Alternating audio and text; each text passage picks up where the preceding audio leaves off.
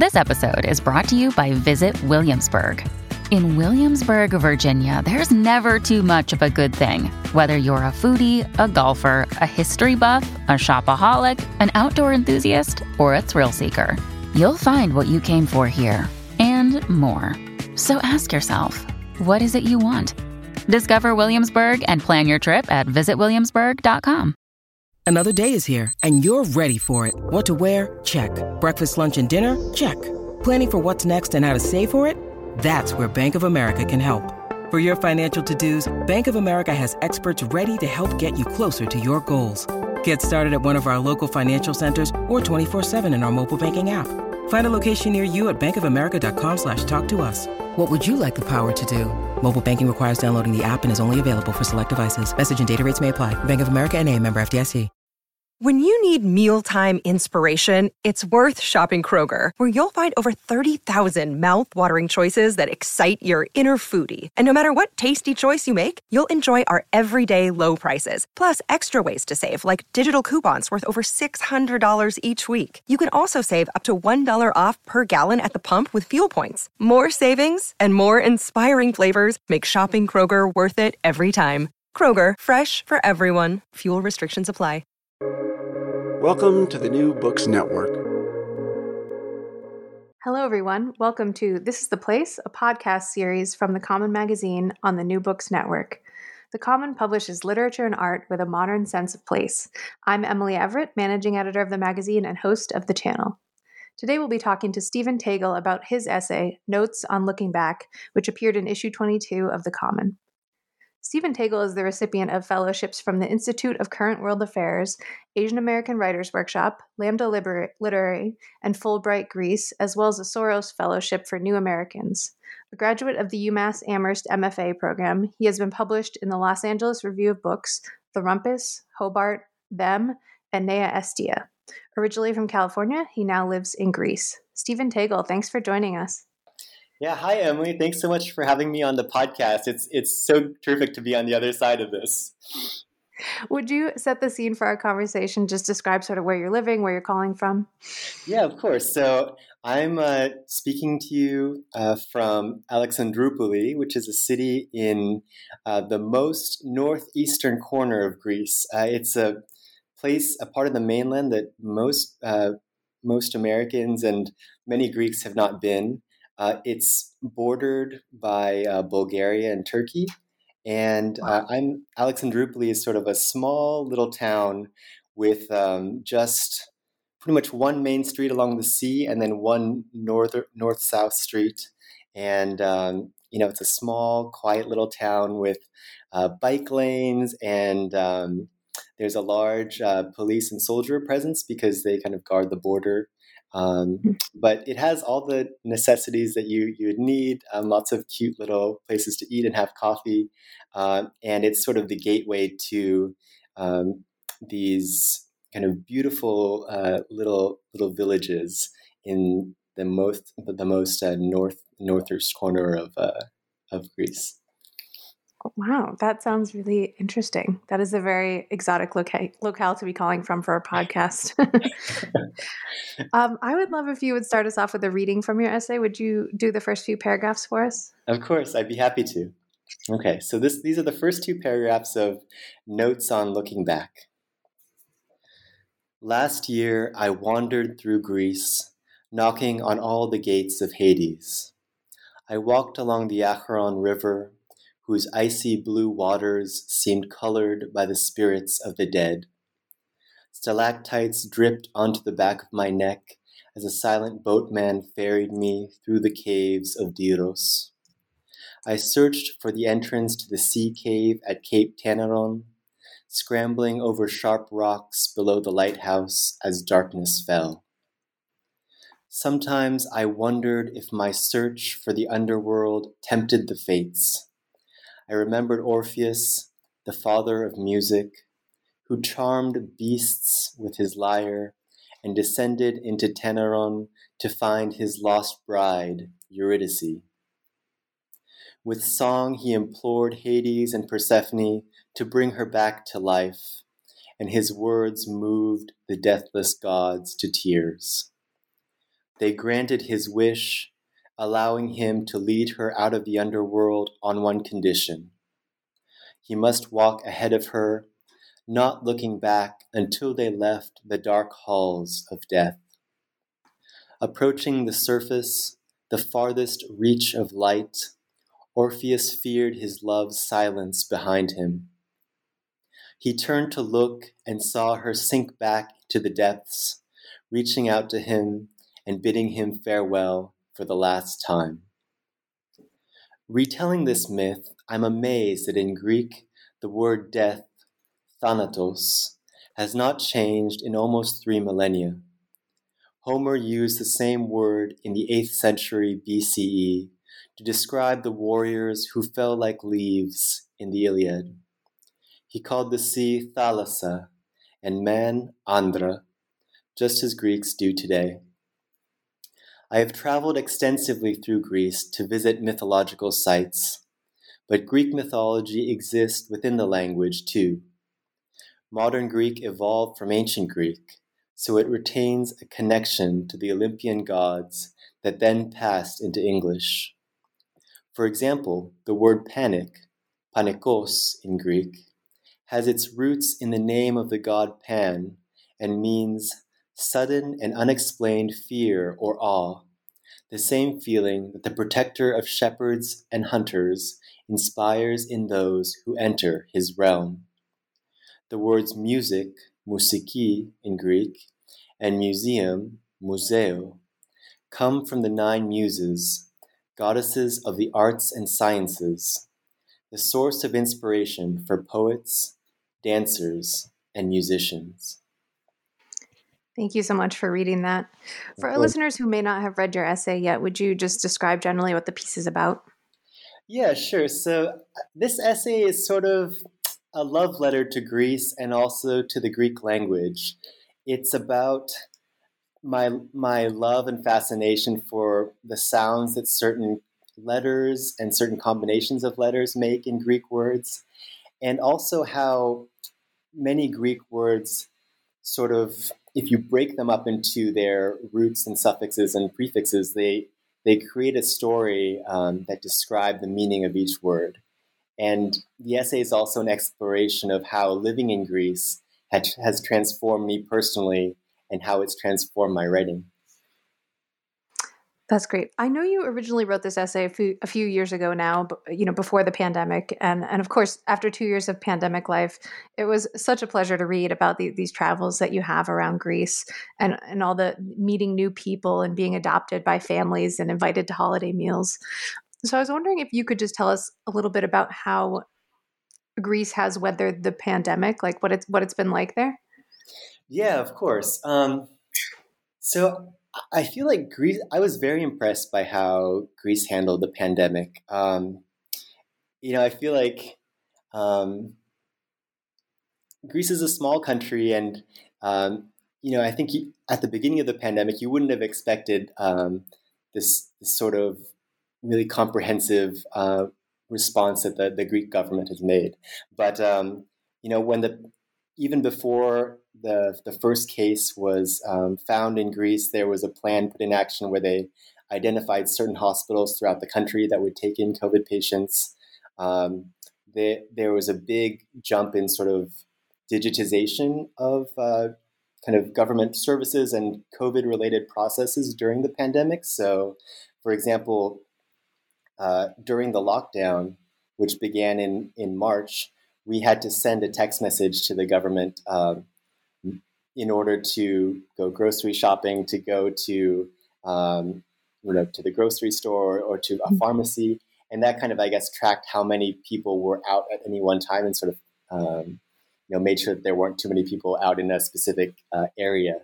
And then mm-hmm. also with the with the vaccination campaign, um, you know they have this really um, kind of high tech system where uh, you can just really very easily make an appointment online, find a place near you that has appointments available and schedule your appointment. And then they give you a digital certificate that you can keep on your phone so that um, in or- right now, in order to enter a cafe, most indoor spaces, a restaurant, a movie theater, you have to show your vaccination certificate. So Mm-hmm. um, they have this app that scans your QR code and validates your certificate. Um, and so they check um, each person who enters uh, an indoor space like that, which Mhm. is you know makes you feel really really comfortable, like really safe. Mm. That's great. Wow. I mean, it seems like that has been a fairly good place to weather the pandemic. It has. I mean, the, the only thing is that it, you're right. It has been really hard to travel, especially during lockdown. You weren't allowed to leave your uh, your kind of region or prefecture. So I, you know, for example, I got my I had this really little apartment in Athens, and I uh, specifically got an apartment that small because I thought I would be traveling all the time. But um, during the pandemic, for about you know a year and a half, I was I was stuck in that little apartment, sitting at my kitchen table all day, and that was a big uh, change from the the lifestyle that you read about in my essay. yes. So, just because I'm I'm really curious, can you tell us how you ended up living in Greece? Like, did did you first go on a Fulbright? Yeah, that's right. So you know, it's it's kind of amazing because five years ago, before um, before I came to Greece on my Fulbright, I I knew relatively little about the country. I mean, my idea of it was, you know, the Acropolis, um, you know, Mykonos and Santorini, kind of the, the most basic, and Greek mythology, which I've loved ever since I was little. Mhm. Um, so the the project that I proposed for my Fulbright was to um, visit places in Greece related to Greek myths, and that connected to my writing because when I was um, during my final years at in the MFA program at UMass Amherst, I was really thinking about how to uh, retell Greek myths and fairy tales, um, and to sort of queer them or to explore is- other issues of identity that um, aren't usually covered in uh, in in these older myths. So how to how to refresh them, how to renew them, and also how to use them to explore personal narratives um, in in the metaphorical sense. So I became really invested in um, in these myths, which I you know I've loved since I was a kid, and it, during my Fulbright, it was so such a powerful experience to visit uh, these dramatic landscapes in Greece. I think people, um, you know, unless you've traveled a lot in Greece, it's hard to understand just how uh, how diverse the landscapes are here. They, in addition, you know, in addition to the islands and the beaches, um, there are mountains, there are gorges, waterfalls. Um, there are some islands that are much greener. There are islands that are more desert-like. Um, and I think one thing that I really discovered is that it makes sense why the ancient Greeks um, created gods that were related to natural phenomena because um, the natural elements of the country, it's dramatic cliffs and powerful sunsets and uh, kind of its rivers, its waterfalls.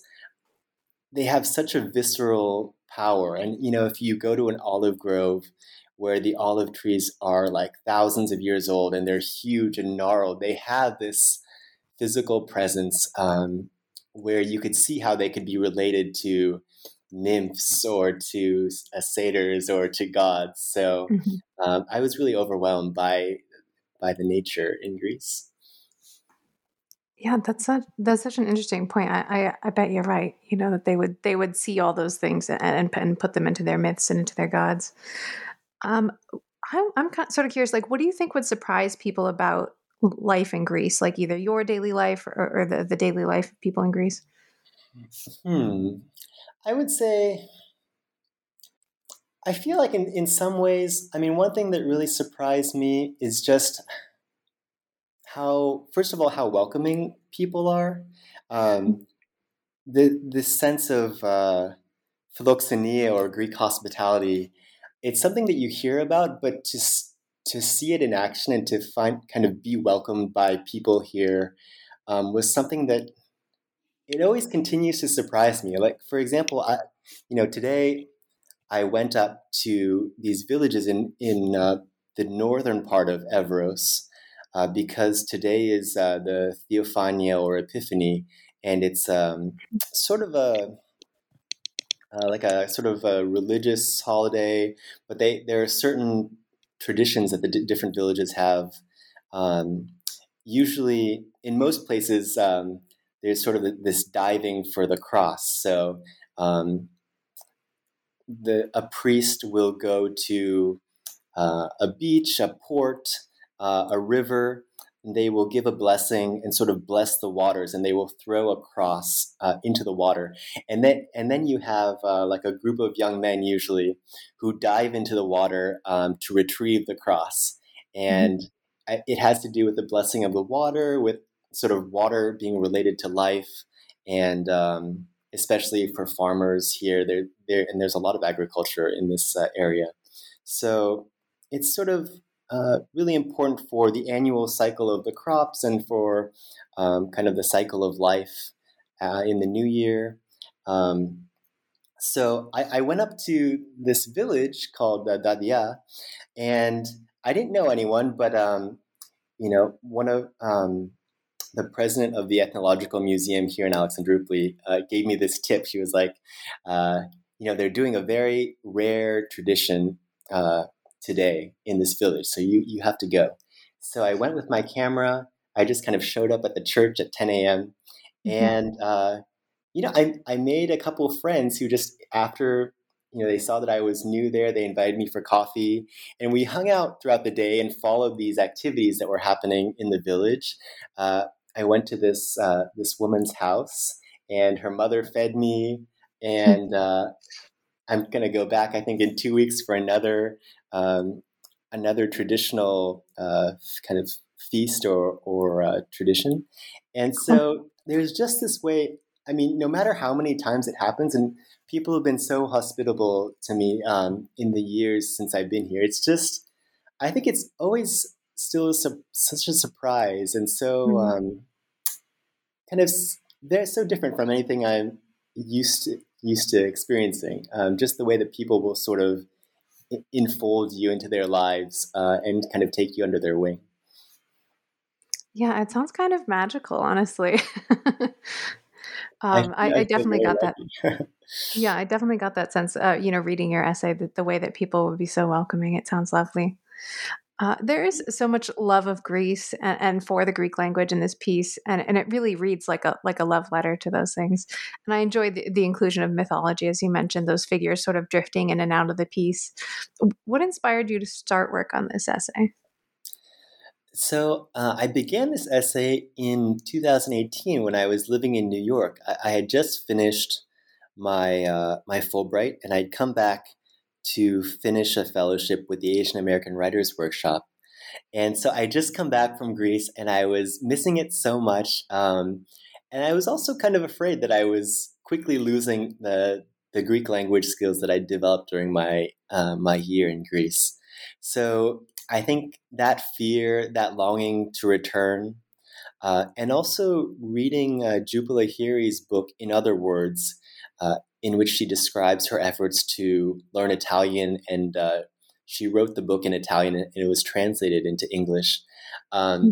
You know, reading about you know sort of her daring to do that uh, motivated me to to try my hand at it in Greek and see what would come out because uh, until then I'd really uh, mostly used Greek as sort of a an everyday tool uh, to get by to to to speak with people, but I hadn't really tried to use the language in a more uh, artistic and considered way. And so, you know, I had also always wanted to do uh, some translation from Greek into English or from English into Greek, and uh, I'd never thought that I had reached a point where I where I um, felt comfortable doing that. But for some reason, um, sort of using my own words or experiences as material made it seem easier for me to take that leap. Hmm. Um, and so I think the, that combination of things, um, it was an exercise to to keep my Greek up and a way to connect with this country that I uh, felt so sort of indebted to and have felt such a connection to. Oh, I love that. So normally this is where I would ask if the piece came together quickly or not, but but you also you sort of tangle with that process right in the text of the essay itself. Uh, you talk about sort of free writing the first draft and enjoying the words, and then not wanting to revise it, then struggling to revise it. Uh, what can, what can you tell us about the process of writing this sort of writing an essay, but also writing in a second language, um, just in general? Yes, I mean it was it was it was a you know uh, it took about a year or a little bit longer than a year, and I think it um, it was sort of it was a process that covered a gamut of emotions. There was sort of this euphoria or this freedom of being able to write in Greek, even though I was writing slowly, uh, and I also for this essay I sort of changed up my um, my writing process in that I was writing on my um, on my iPad, and uh, usually I had my iPad and then I had my Greek English dictionary next to me, and I would just kind of turn back and forth from one to another. Mm-hmm. Um, and the reason I, I was writing on my iPad is because um, I could write on the keyboard there in Google Docs, and um, the Apple iOS would help me with the autocomplete of the word. So that made it much easier to write in Greek and to write sort of correctly without misspellings. Um, mm-hmm. I think when I type uh, in Word on my computer, I'm I feel much more alone. so, That's so there was there was that kind of uh, sort of technological thing that that helped process wise, um, and I felt so I was just kind of like you know typing very slowly, sort of with uh, two fingers, pretty much. And uh, I was kind of writing at the pace of thinking because it, in Greek, I feel like I formed the sentences uh, more slowly, and so I was able to sort of keep the pace in that way. Um, and so then it felt like after a while, it felt like an essay that I could just keep writing and writing and just keep adding paragraphs to. um, and there was this just this really interesting phenomenon where if I spent too much time away from a certain part of the essay, it would sort of translate itself back out of my understanding. So mm-hmm. after a while, these paragraphs that I had written would kind of become mysterious to me again or become almost undecipherable. So there was sort of this time I felt like there was this time pressure to finish the essay before I sort of forgot what uh, what exactly I had written. Um, and it, I think what I struggled most with was to sort of um, look at the essay, kind of step back from the essay, look at it holistically, and then figure out what would be a fitting end uh, for the piece.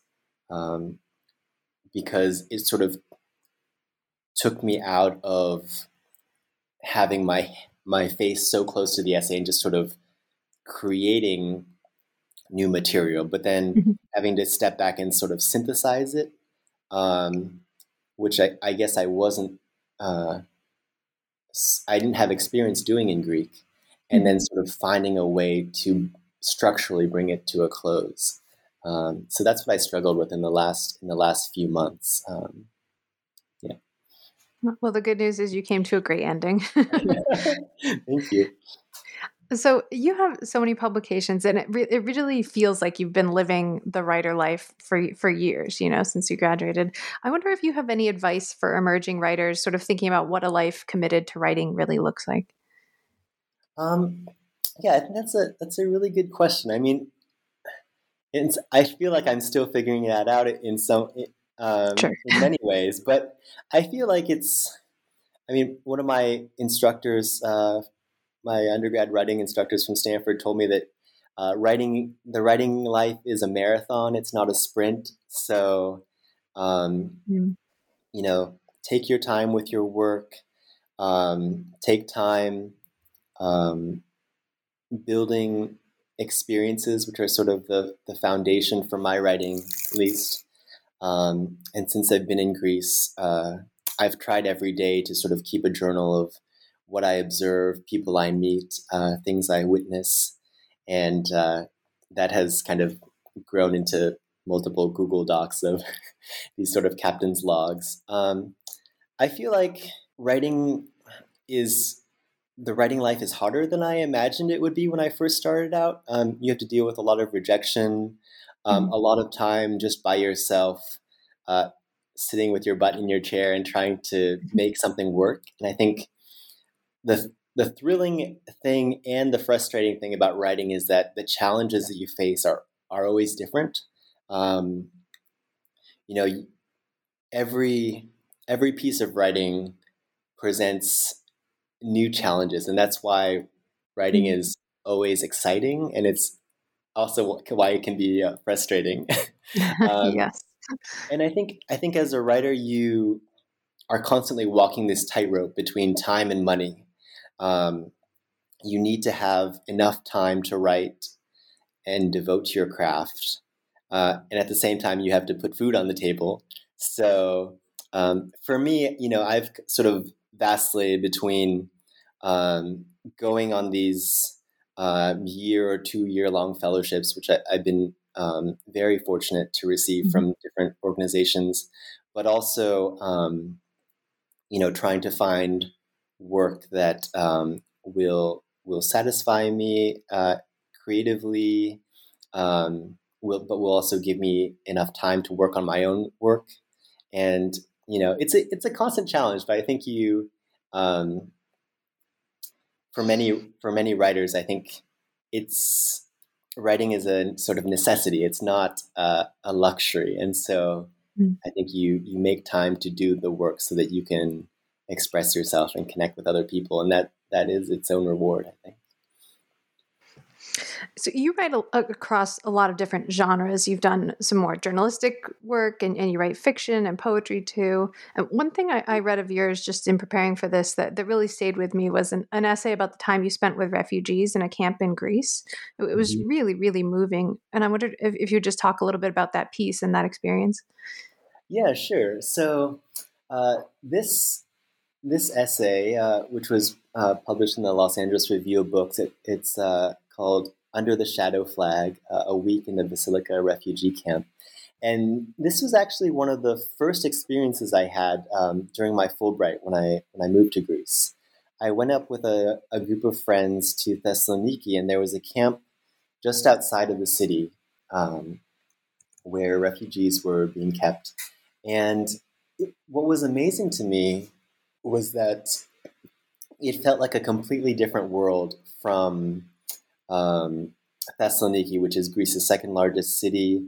It's um, a city by the sea. It's beautiful, uh, has great food and dessert, you know, but uh, the camp was its own small sort of enclosed world. It was, um, I think, built on, um, it was like an old factory that was uh, sort of like a military camp.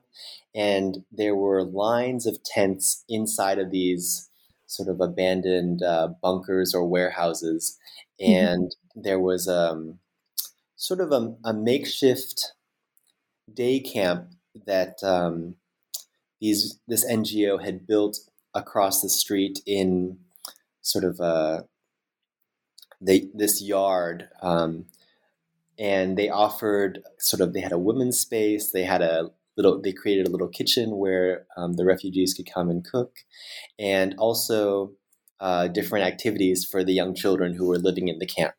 And so um, we went there for a week. It was a it was a group of us and we uh, helped out at the camp taught a little bit of english participated in the um, activities that they held there. But we were also trying to um, you know speak with the migrants, learn about their journeys, um, and see what they um, what they had in mind for their futures, like what their hopes were, uh, and why they had decided to make this really difficult journey. And I uh, I took my camera there. I um, I took a lot of photos while I was there, and you know, you make you get to make really strong relationships um, with the people you meet there as well. I think I was just blown away by the way that uh, these families would invite us into their tents, make us tea, offer us um, whatever food they had. You know, I think even though um, they didn't have much, they there was also with them this really strong sense of hospitality, and that mm-hmm. you know we were sort of entering their home, and they kept mm-hmm. their tents as clean as possible. They were constantly um, wiping, sweeping the floor, cleaning the dishes. Um, and this space really did feel like a little home. And so we got to know uh, this, this family really well. Um, and the nice thing was that we were able, I was able to keep up with them uh, throughout my Fulbright. Like when they moved to Athens at one point and they were staying uh, in an apartment not far from where I was staying. And uh, I, I took the two uh, little kids out to to see the Star Wars movie um, awesome. that came out, and so it, has been really nice to be able to keep in touch uh, with them uh, even after this experience.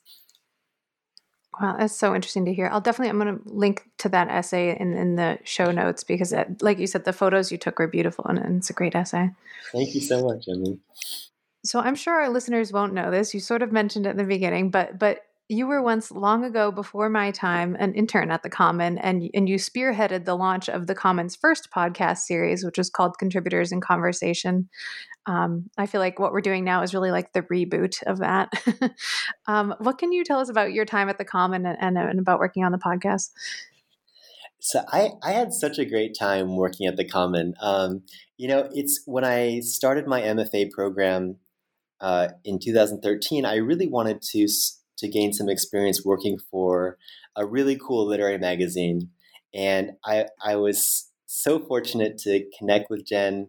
At I think at this time, the Common had had maybe five, maybe four or five issues out at that point, but it mm-hmm. already had this very distinct style. Um, you know, from the beginning, it had these really eye-catching, colorful color covers that focused on a mm-hmm. single object.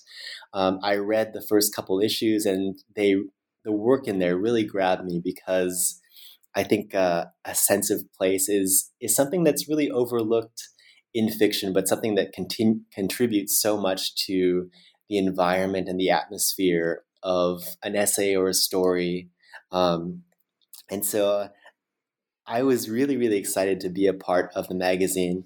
And uh, at first, I was working as the um, publicity and uh, events coordinator, and so I was putting on different events uh, in uh, in Amherst uh, for launches of the magazine, and so in that way, it helped me to get to know um, the community uh, nice. in in Northampton and in Amherst, and then I I was talking with Jen and.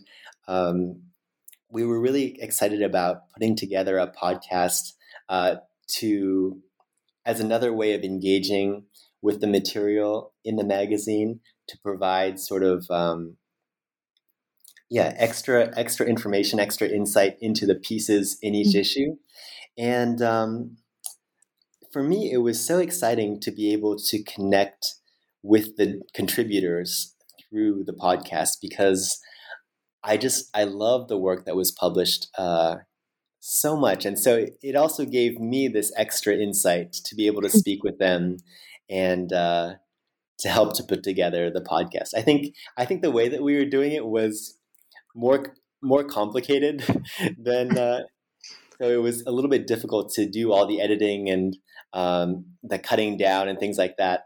Um, but I'm so happy that um, you've sort of resurrected it, and I think this format is uh, is really really great.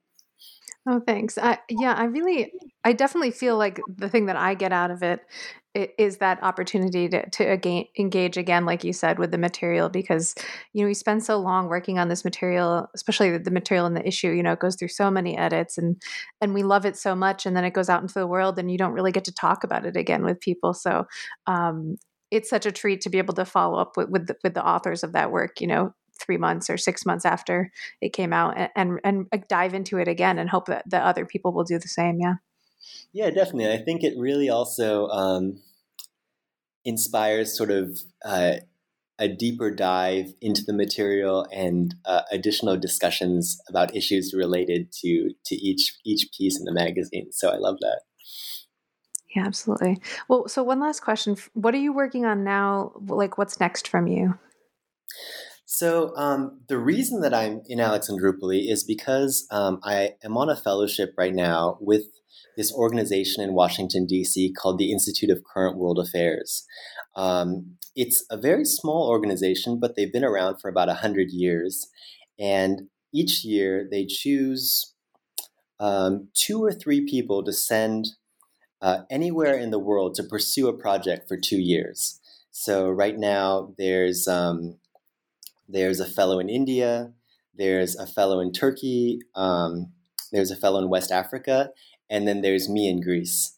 And so I have I have two years to pursue a project in Greece of my choosing, and I decided that I wanted to do a deep dive into Greece's borders. Um, because I've spent most of my time living in the two biggest cities in Greece, um, Athens and Thessaloniki in the north. Um, but I really wanted to get a sense of what life is like sort of on the periphery, and especially in islands and um, and sort of in villages um, that border other countries that that have experienced this sort of um, trends of migration, uh, mixing of cultures, and um, I think that Greece is also this really um, it's a, it's in this very strategic place in the Eastern Mediterranean, at the crossroads between Europe, uh, Eurasia, and Africa, mm-hmm. and so historically there's been a lot of movement um, across across Greece and across um, the modern modern borders of Greece. Um, so, as part, this is a writing fellowship. So, every month I publish um, uh, a dispatch or, or, an essay about something I've learned uh, during the month in uh, in each of these places. So, I'm spending eight months uh, in Evros and Alexandroupoli, eight months in the northeastern Aegean islands of Chios and Lesvos, mm-hmm. and then eight months in Crete. Um, so my mm-hmm. first couple, I started this fellowship in October, and my first couple dispatches have been sort of an introduction to uh, the province of Evros, um, an exploration of the historical and cultural ties between uh, Istanbul and uh, and Thrace, and then um, I have I have an article that's coming out in a couple of days, which will be about uh, the port of Alexandroupoli, the increased uh, U.S. military presence there, and how um, that investment is uh, providing new opportunities for locals there. So for the next two years, I'll be writing these dispatches every month, and uh, I also really want to collect material for a book over the next two years. So that's what I was going to say. That sounds like a book. it should be a book. uh, so wh- where are those? My goal. oh, good, good. I'm glad. Where are those dispatches and essays uh, published? There online. Yeah, they're they're online at um, icwa.org. Uh, and so there's a page for each of the fellows, and you can find uh, my dispatches there. Great. We will definitely link to that. That sounds so great. Um, that's a yeah, a brilliant project. Steven Tagle, thanks so much for joining us. It's been really great talking with you. Emily, it's been a blast. Thank you so much for having me on the podcast. Listeners, you can read Steven's essay, Notes on Looking Back, and subscribe to the latest issue at thecommononline.org.